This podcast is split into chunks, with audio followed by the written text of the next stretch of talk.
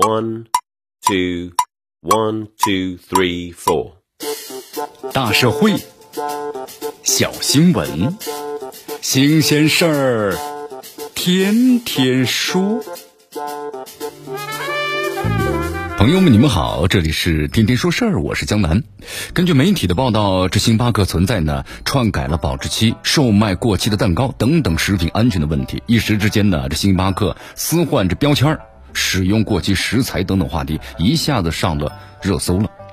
呃，媒体这么说的：这个记者呀是卧底进入无锡市的星巴克正泽路店呢和星巴克的无锡昌兴大厦店工作。这期间又发现呢，这店内存在呢使用过期的红茶叶和这个抹茶叶。主管和店员呢言传身教，篡改保质期，有的食材呢被人为的延保一周，承诺开封之后啊不过夜的糕点隔夜呢上架等等问题。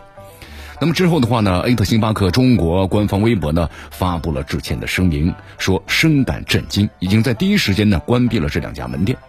十二月十三号晚间呢，无锡市场监督管理局发布了声明称，已经初步的核实呢涉事的星巴克门店有更改呢食品原料内控期的标识等等行为。其实大家呢可能关注下媒体就知道，这不是星巴克第一次出现安全问题了。不久之前的话呢，星巴克的部分门店因为食品问题啊被处罚，有自称为呢星巴克的离职员工的爆料人反映，那么星巴克门店呢篡改保质期的行为并非是孤立。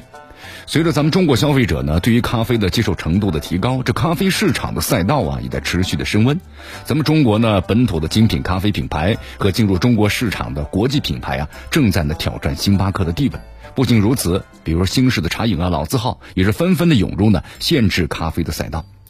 你看这星巴克呢中国这样发布声，我们已经关注到了星巴克两家门店的报道。那么对于报道中所涉及到的食品安全问题，我们深感震惊。星巴克称啊，他们在第一时间呢关闭了这两家门店，并且立刻呢启动了深入调查。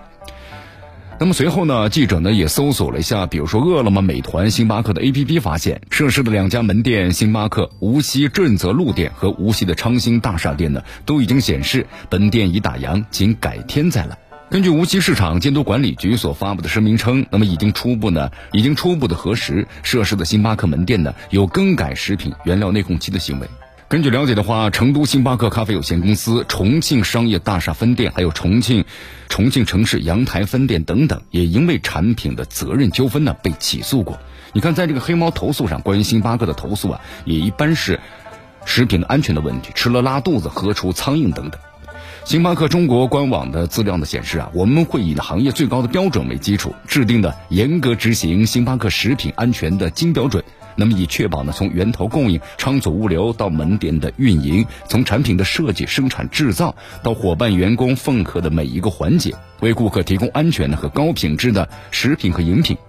同时呢，按照规定，旗下门店呢要每天进行食品的安全自查，每家门店每年至少要接受一次呢第三方的突击检查，百分之二十的门店要接受呢第二次飞行检查。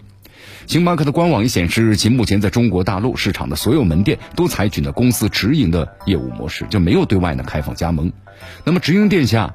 这个内审如此严格，为何屡次呢被曝食品的安全问题呢？中国食品产业分析师朱丹鹏告诉记者，虽然星巴克呀在中国是直营的模式，但是目前的话呢，星巴克所有的门店呢都采用的是店长负责制，以业绩呢为导向，以利润为方向。所以，对于食品安全，很有可能会出现的，就是睁只眼闭只眼的行为。你看，咱们中国政法大学传播法学院的研究中心副主任呢朱威表示，直营店和加盟店如果向消费者提供过期的食品，或者是欺诈消费者，在责任认定的方面并无不同。因为呢，都属于向消费者呀提供商品呢和服务的生产经营者，但是由于直营店呢是垂直化的管理，那么加盟店呢是其他团队通过购买该品牌的专用许可的方式进入，所以说大家认为啊，直营店的管理应该更高效一些，对大家的权利保护的更好一些。在中国经历了二十二年发展的星巴克不断扩张的同时啊，也出现了疲软。财报呢显示，二零二一财年，那么截止到十月三日的年度。星巴克中国市场啊，同店的销售增长百分之十七。那么其中第四季度的话呢，中国业务收入是九点六四亿美元和人民币六十一点六六亿元，同比增长的是百分之十八。期内的话，同店销售啊下降了是百分之七。那么对此的话，星巴克称呢，主要是受到了八月中旬疫情的反复的影响，中国百分之八十的门店受到了波及。星巴克咖啡公司呢，总裁首席执行官凯文·约翰逊呢，曾经是这样的说道：“他说，中国是我们最重要的市场之一。那么长期看好美国和中国市场，主要是这两个市场呢，引领着星巴克业务的增长。与此同时呢，他又认为中国市场啊，是一个仍然具有呢增长空间的赛道。那么要在这一片市场上不断的新开门店，继续寻求呢高速的扩张。